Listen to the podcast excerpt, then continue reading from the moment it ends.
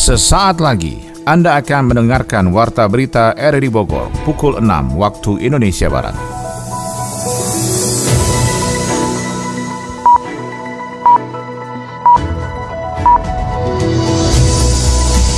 Selamat pagi dan salam jumpa. Kembali kami hadir dalam Warta Berita edisi hari ini, Selasa 30 Mei 2023. Siaran kami bisa Anda dengarkan lewat audio streaming di RRD Play dan bisa Anda dengarkan juga di audio on demand di Spotify, Anchor, Portal, dan Google Podcast. Berikut kami sampaikan berita utama.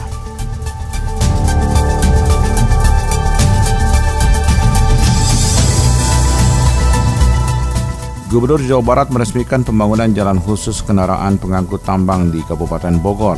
Kalau ini selesai, maka insya Allah ya, tidak terjadi lagi percampuran yang menyebabkan banyak kemodorotan dan kematian. Satlantas Bogor memperlakukan satu jalur jalan Soleh Skandar arah pintu tol. Untuk secara teknis kita bertahap Pak, mulai dari lajur cepat arah ke Bogor Kota, nanti selanjutnya yang lajur cepat arah ke Yasmin. Polisi mengamankan pelaku perampokan uang nasabah 350 juta rupiah yang terjadi di Parung Kuda, Kabupaten Sukabumi. Kerugiannya adalah yang bersangkutan berhasil mengamankan uang tunai sebesar 40 juta. Bersama saya Maulana Estarto, inilah Warta Berita selengkapnya.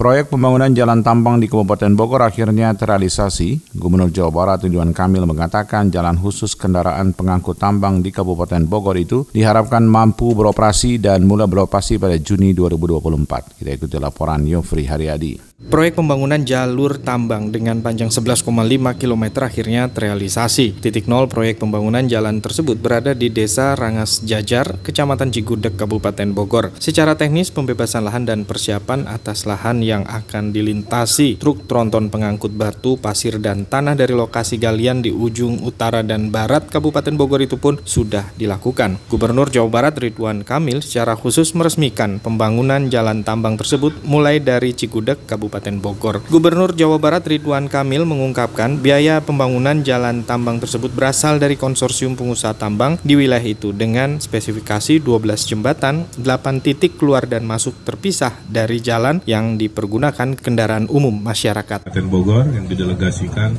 sudah rilis, proses jalan terus untuk amdalnya dan lain sebagainya, nah, sehingga diharapkan satu tahun dari sekarang menurut perkiraan DB ini insya Allah akan bisa beroperasi melewati 12 jembatan akan ada exit dan entry-nya 8 titik hingga di jalur truk itu tidak banyak muter-muter yang bikin macet juga. Saking banyaknya saya perintahkan minimal ada 8. Kalau ini selesai maka insya Allah ya, tidak terjadi lagi percampuran yang menyebabkan banyak kemodorotan dan kematian. Nah, si jalur umumnya nanti kita akan aspal sudah dianggarkan oleh Pak Bambang, sudah saya perintahkan.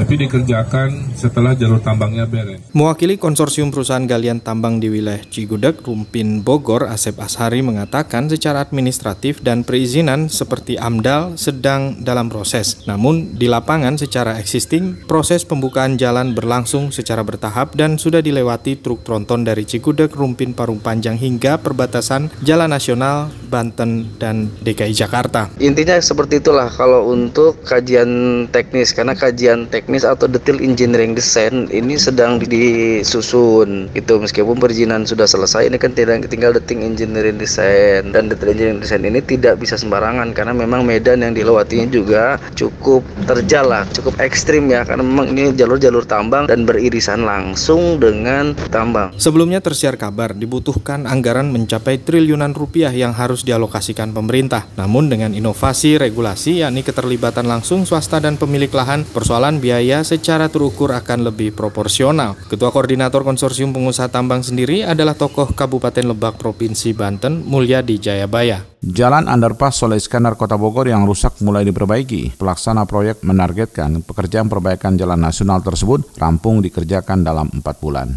Adi Fajar Nugraha melaporkan. Perbaikan underpass Jalan Soleh Iskandar di Kecamatan Tanah Sareal mulai dilakukan pada Senin pagi. Jalan yang dikeluhkan masyarakat itu diperbaiki karena permukaan sambungan jembatan yang tidak rata dan rusak, serta berpotensi menyebabkan terjadinya kecelakaan bagi pengendara yang melintas. Pelaksana proyek underpass Soleh Iskandar, Heru Renaldi menjelaskan, di hari pertama pengerjaan pihaknya mulai membongkar plat besi yang menjadi sambungan jalan. Pihaknya melakukan penggantian grating steel atau sambungan besi baja underpass Solis dengan box culvert berukuran 80 x 80 cm.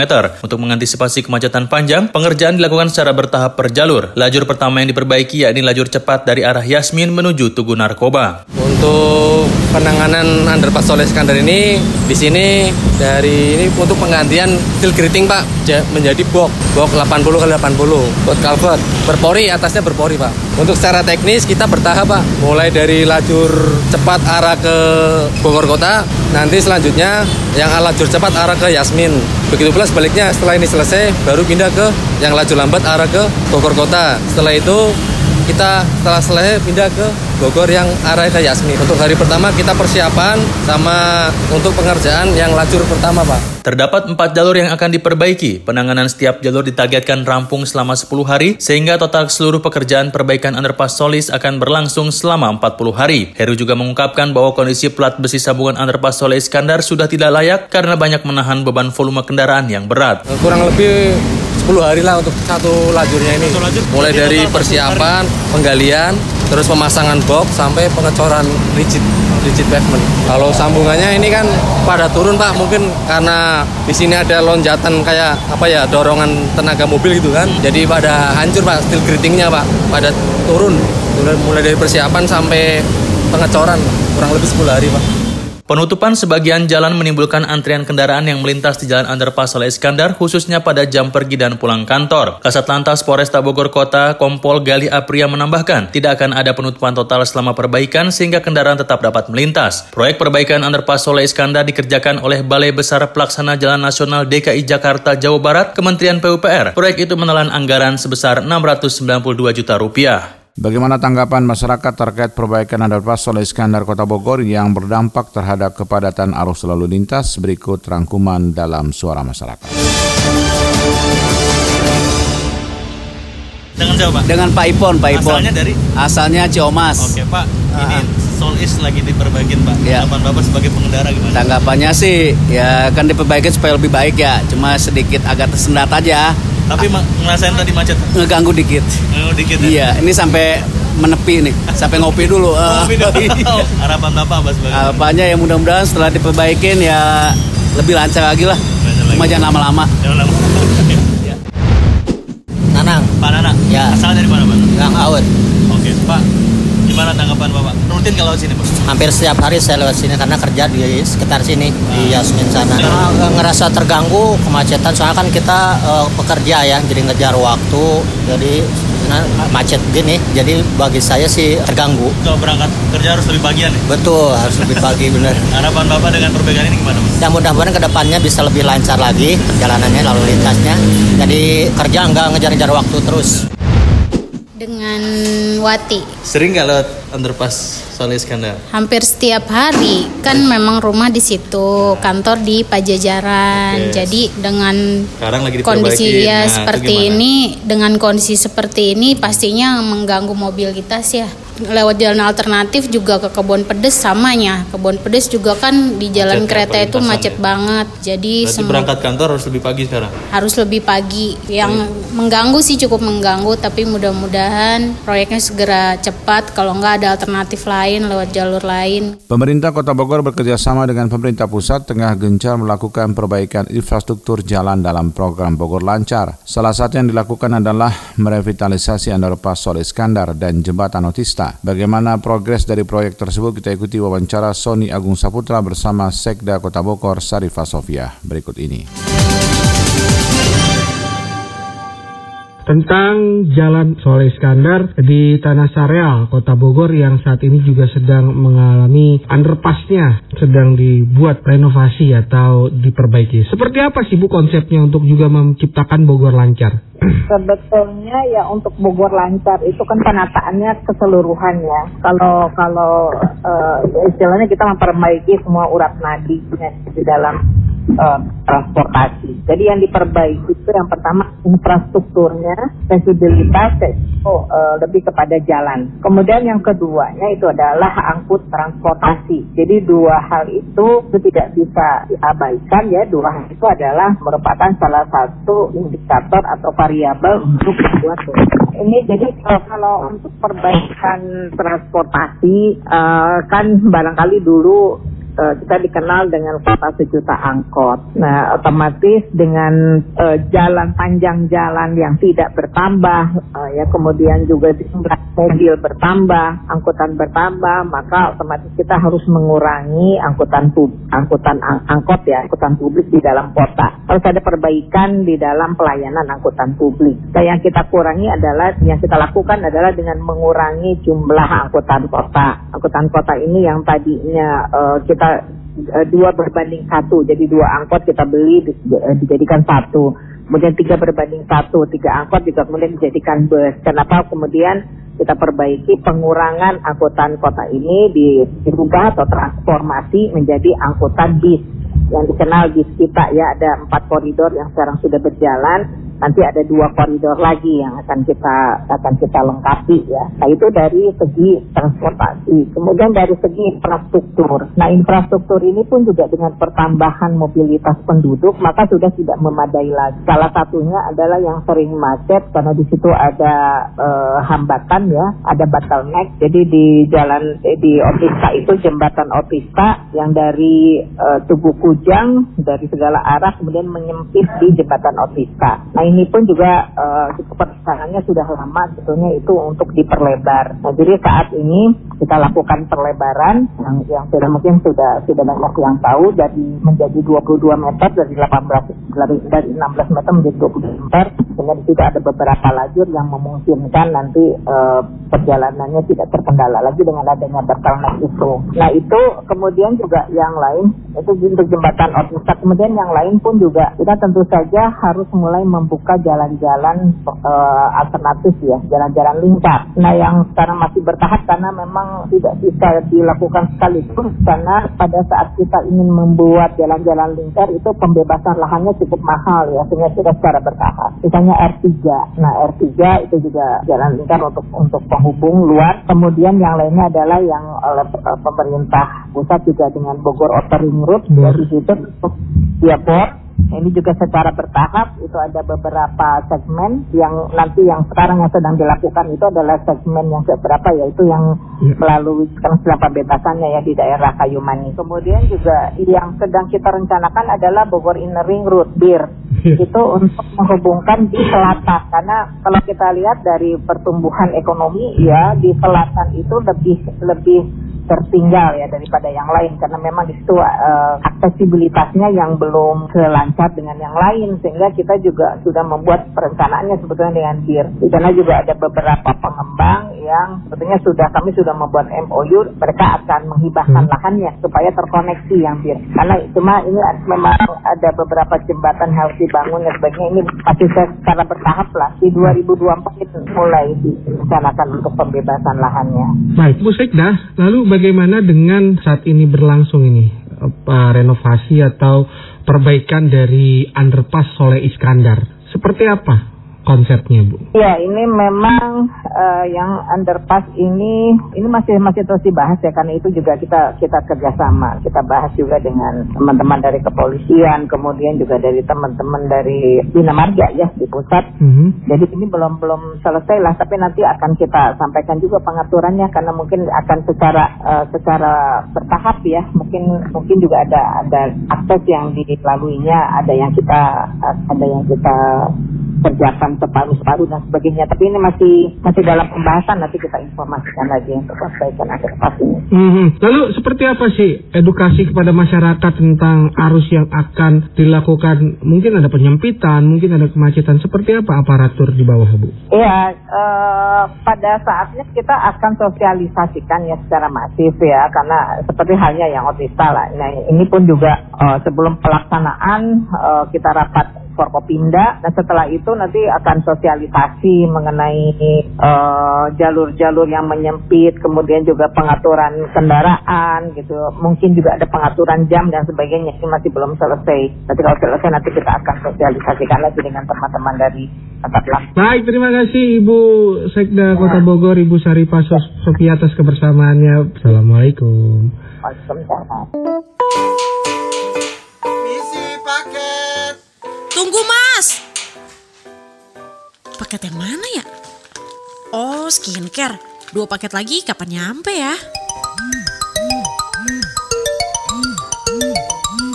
Halo Din Sepatu diskon nih, buy one get one loh. Beli gak? Ih, baru beli bulan kemarin.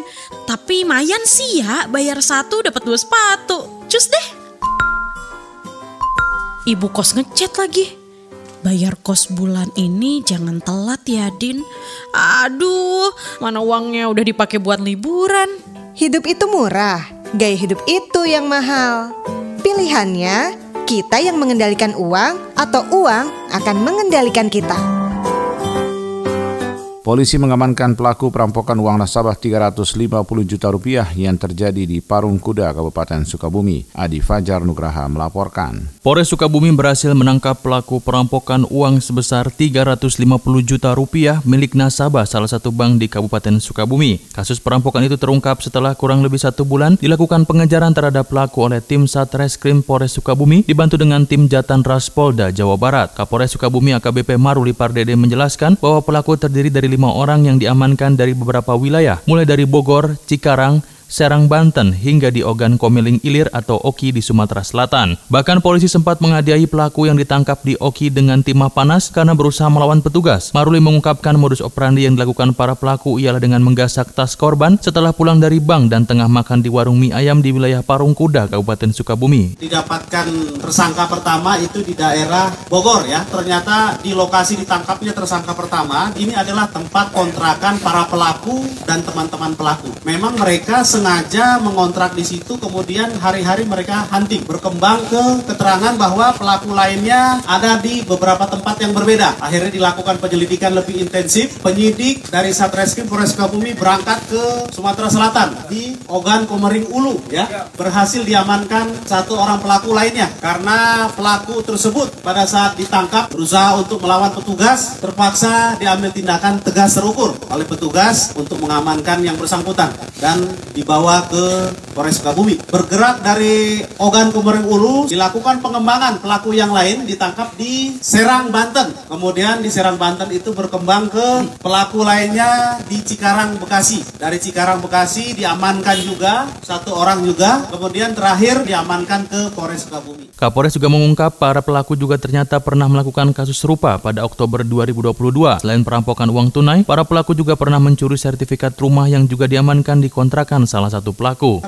Ternyata tim yang diamankan ini pernah juga melakukan kejadian hampir mirip serupa di wilayah Kabupaten Sukabumi yaitu terjadi pada hari Jumat tanggal 28 Oktober 2022 yang mana TKP-nya di seputaran Jalan Raya Cikidang Pelabuhan Ratu kerugiannya adalah yang bersangkutan berhasil mengamankan uang tunai sebesar 40 juta dan juga fotokopi sertifikat dan akta jual beli milik korban dan itu barang buktinya kita amankan di tempat tinggal daripada para pelaku ini mengontrak. Kapolres Sukabumi AKBP Maruli Pardede menambahkan bahwa para pelaku memang sindikat spesialis nasabah bank dan memiliki peran masing-masing. Sebelumnya aksi pencurian pada 2 Mei 2023 terjadi di Parung Kuda, Kabupaten Sukabumi. Uang tunai sebesar 350 juta rupiah dan handphone di dalam ransel digasak para perampok dari korban berinisial B, 45 tahun. Para pelaku kini telah mendekam di sel Polres Sukabumi untuk mempertanggungjawabkan perbuatannya. Pemkot Bogor menyatakan jembatan Otista sebagai bangunan bersejarah. Sony Agung melaporkan. Aparatur bagian hukum Sekretariat Daerah Pemerintah Kota Bogor melakukan kajian terkait jembatan Otista yang sudah terbangun sejak zaman kolonial Belanda di tahun 1920. Kajian dari status hukum jembatan Otista itu agar bisa memberikan kepastian hukum terhadap pelaksanaan revitalisasi yang saat ini berlangsung hingga akhir tahun. Kabak Hukum Pemkot Bogor Alma Wiranta menjelaskan terkait polemik dengan adanya status cagar budaya dan struktur cagar budaya, maka pihaknya menyampaikan bahwa jembatan Otista sampai saat saat ini belum ada penetapan sebagai cagar budaya. Dalam Perwali nomor 17 tahun 2015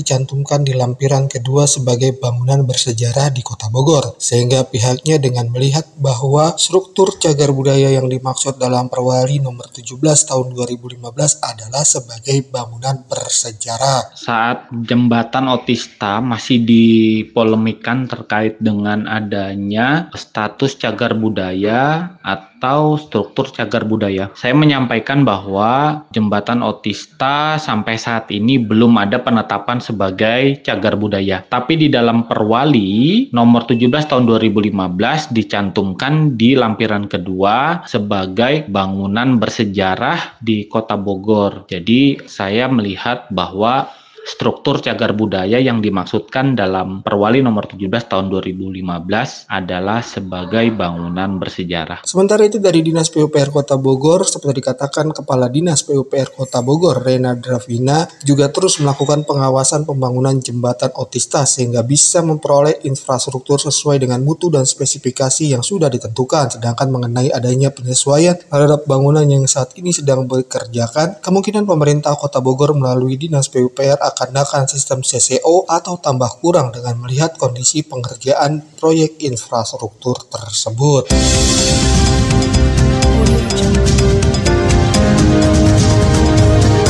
Anda tengah mendengarkan Warta Berita RRI Bogor. Dari informasi ekonomi, Vietnam berencana memangkas kuota ekspor berasnya hingga 44 persen. Presiden Jokowi memberikan ruang kepada sejumlah pihak untuk mengeruk pasir laut. Informasi ekonomi selengkapnya dilaporkan Adi Fajar Nugraha. Negara yang disebut-sebut sebagai salah satu pemasok beras impor terbanyak ke Indonesia, Vietnam, berencana memangkas kuota ekspor berasnya. Negara itu berencana memangkas kuota impor dengan jumlah yang cukup signifikan mencapai 44 persen. Impor beras dari Vietnam akan dipangkas hanya 4 juta ton saja pada tahun 2030. Tahun lalu sendiri Vietnam mengekspor beras sebesar 7,1 juta ton. Indonesia sendiri menjadi salah satu negara yang sering mengimpor beras dari Vietnam. Badan Pusat Statistik mencatat pada periode Januari hingga November 2022, Indonesia melakukan impor beras sebanyak 326.450 ton. Impor beras pada periode tersebut didominasi oleh India dengan volume impor 157.970 ton atau 48,49 persen. Kemudian impor terbesar kedua dilakukan dari Pakistan sebanyak 68.720 ton atau sekitar 21,05 persen. Kemudian impor terbanyak ketiga dilakukan dari Thailand sebanyak 51.580 ton atau sekitar 15,8 persen. Vietnam menjadi negara asal beras impor terbanyak keempat. Indonesia pada periode Januari hingga November 2022 mengimpor 44.340 ton beras asal Vietnam atau mencapai 13,58 persen dari total jumlah impor beras seluruhnya. Deputi Bidang Statistik dan Produksi BPS Habibullah mengungkapkan impor beras didominasi oleh kategori beras pecah untuk pakan ternak yang memiliki andil 87,15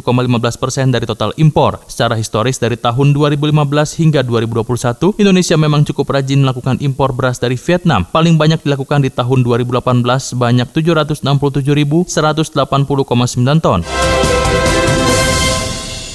Presiden Joko Widodo menerbitkan peraturan pemerintah nomor 26 tahun 2023 tentang pengolahan hasil sedimentasi di laut dan memasukkan ketentuan baru soal pengelolaan dan pemanfaatan pasir laut. Dalam pasal 6 blade tersebut, Jokowi memberikan ruang kepada sejumlah pihak untuk mengeruk pasir laut dengan dalih mengendalikan hasil sedimentasi di laut. Dengan alasan mengendalikan sedimentasi itu, Jokowi memberikan ruang kepada sejumlah pihak untuk membersihkannya. Dalam pasal 8 blade itu, Jokowi mengatur sarana yang bisa digunakan untuk membersihkan sedimentasi itu adalah kapal isap. Kapal kapal isap itu diutamakan berbendera Indonesia. Jika tersedia, Jokowi mengizinkan kapal isap asing untuk mengeruk pasir di Indonesia. Dalam pasal 9, Jokowi mengatur pasir laut yang sudah dikeruk boleh dimanfaatkan untuk beberapa keperluan, seperti reklamasi di dalam negeri, pembangunan infrastruktur pemerintah, pembangunan prasarana oleh pelaku usaha dan atau ekspor sepanjang kebutuhan dalam negeri terpenuhi dan sesuai dengan ketentuan peraturan perundang-undangan. Berkaitan dengan ekspor dan penjualan pasir laut, dalam pasal 10, Jokowi mengatur bahwa perusahaan harus mendapatkan izin usaha pertambangan Menteri ESD SDM atau gubernur. Pemanfaatan hasil sedimentasi di laut untuk ekspor juga wajib mendapatkan perizinan berusaha di bidang ekspor dari Menteri Perdagangan. Pelaku usaha yang memiliki izin pemanfaatan pasir laut tersebut juga wajib membayar penerimaan negara bukan pajak atau PNBP.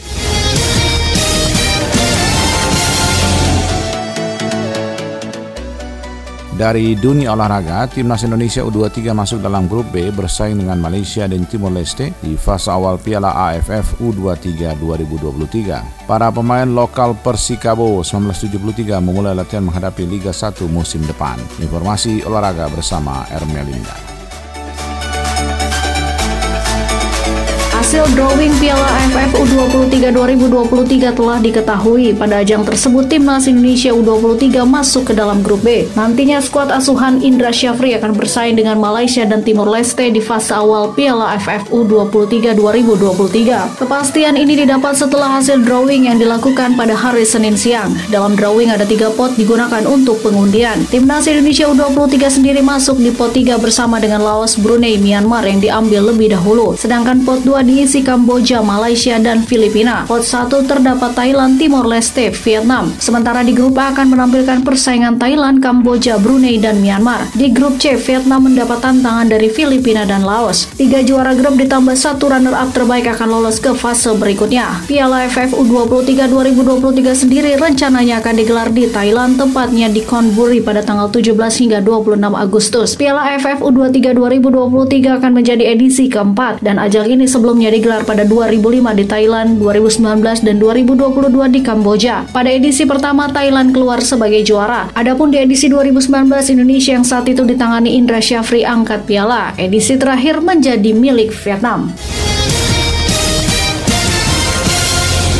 Persikabo 1973 telah memulai latihan, namun baru pemain lokal yang sudah berlatih. Persikabo ingin menjadi tim yang kompetitif pada Liga 1 musim depan. Latihan perdana Persikabo itu sudah dimulai sejak beberapa hari lalu. Pelatih Persikabo Aidil Syarin Syahak mengaku ingin melihat kondisi fisik pemainnya. Porsi latihan disesuaikan, sebab pemain baru saja melakoni musim libur. Aidil juga mengaku sudah meminta para pemain asing Persikabo untuk bisa bergabung latihan pada awal Juni 2023 nanti. Namun Aidil berharap pemain asing yang masih kontrak maupun yang baru saja bergabung dengan Persikabo untuk segera berlatih bersama sebelum awal Juni. Sebagai profesional tim, kebanyakan 6-7 minggu ya pre-season preparation, so timing adalah tepat sekarang kita start latihan dan insya Allah kita dapat semua pemain asing bersatu itu yang paling penting supaya kita dapat kembali kita punya rhythm, kita punya momentum dan kita harus buat taktikal juga ya. Jadi itu yang penting bila semuanya bergabung dan saya harap semuanya akan kembali dengan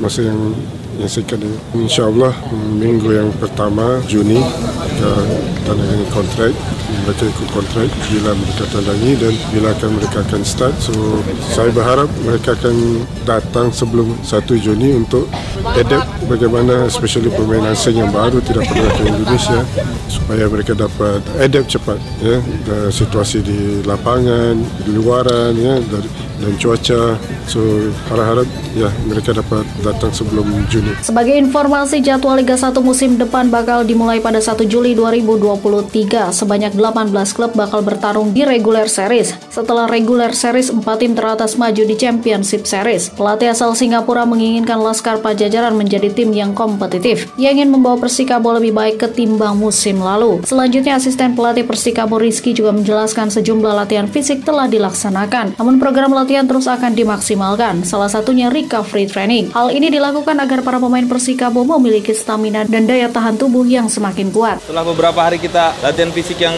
lumayan berat, hari ini kita recovery. Tapi tetap masih dalam program latihan, ya. Jadi kita water training lah. Cuma memang lebih bertujuan untuk recovery ototnya. Jadi nanti ada gerakan-gerakan di dalam air, saya akan kasih contoh nanti. Nanti ada gerakan lumba-lumba, ada gerakan hiu, macam-macam. Kurang lebih durasinya 45 menit. Musim lalu Persikabo berada di posisi 14 hanya mampu mengemas 41 poin dari 34 laga. Persikabo sempat menutup musim dengan apik mengalahkan Persib Bandung di Stadion Gelora Bandung Lautan Api.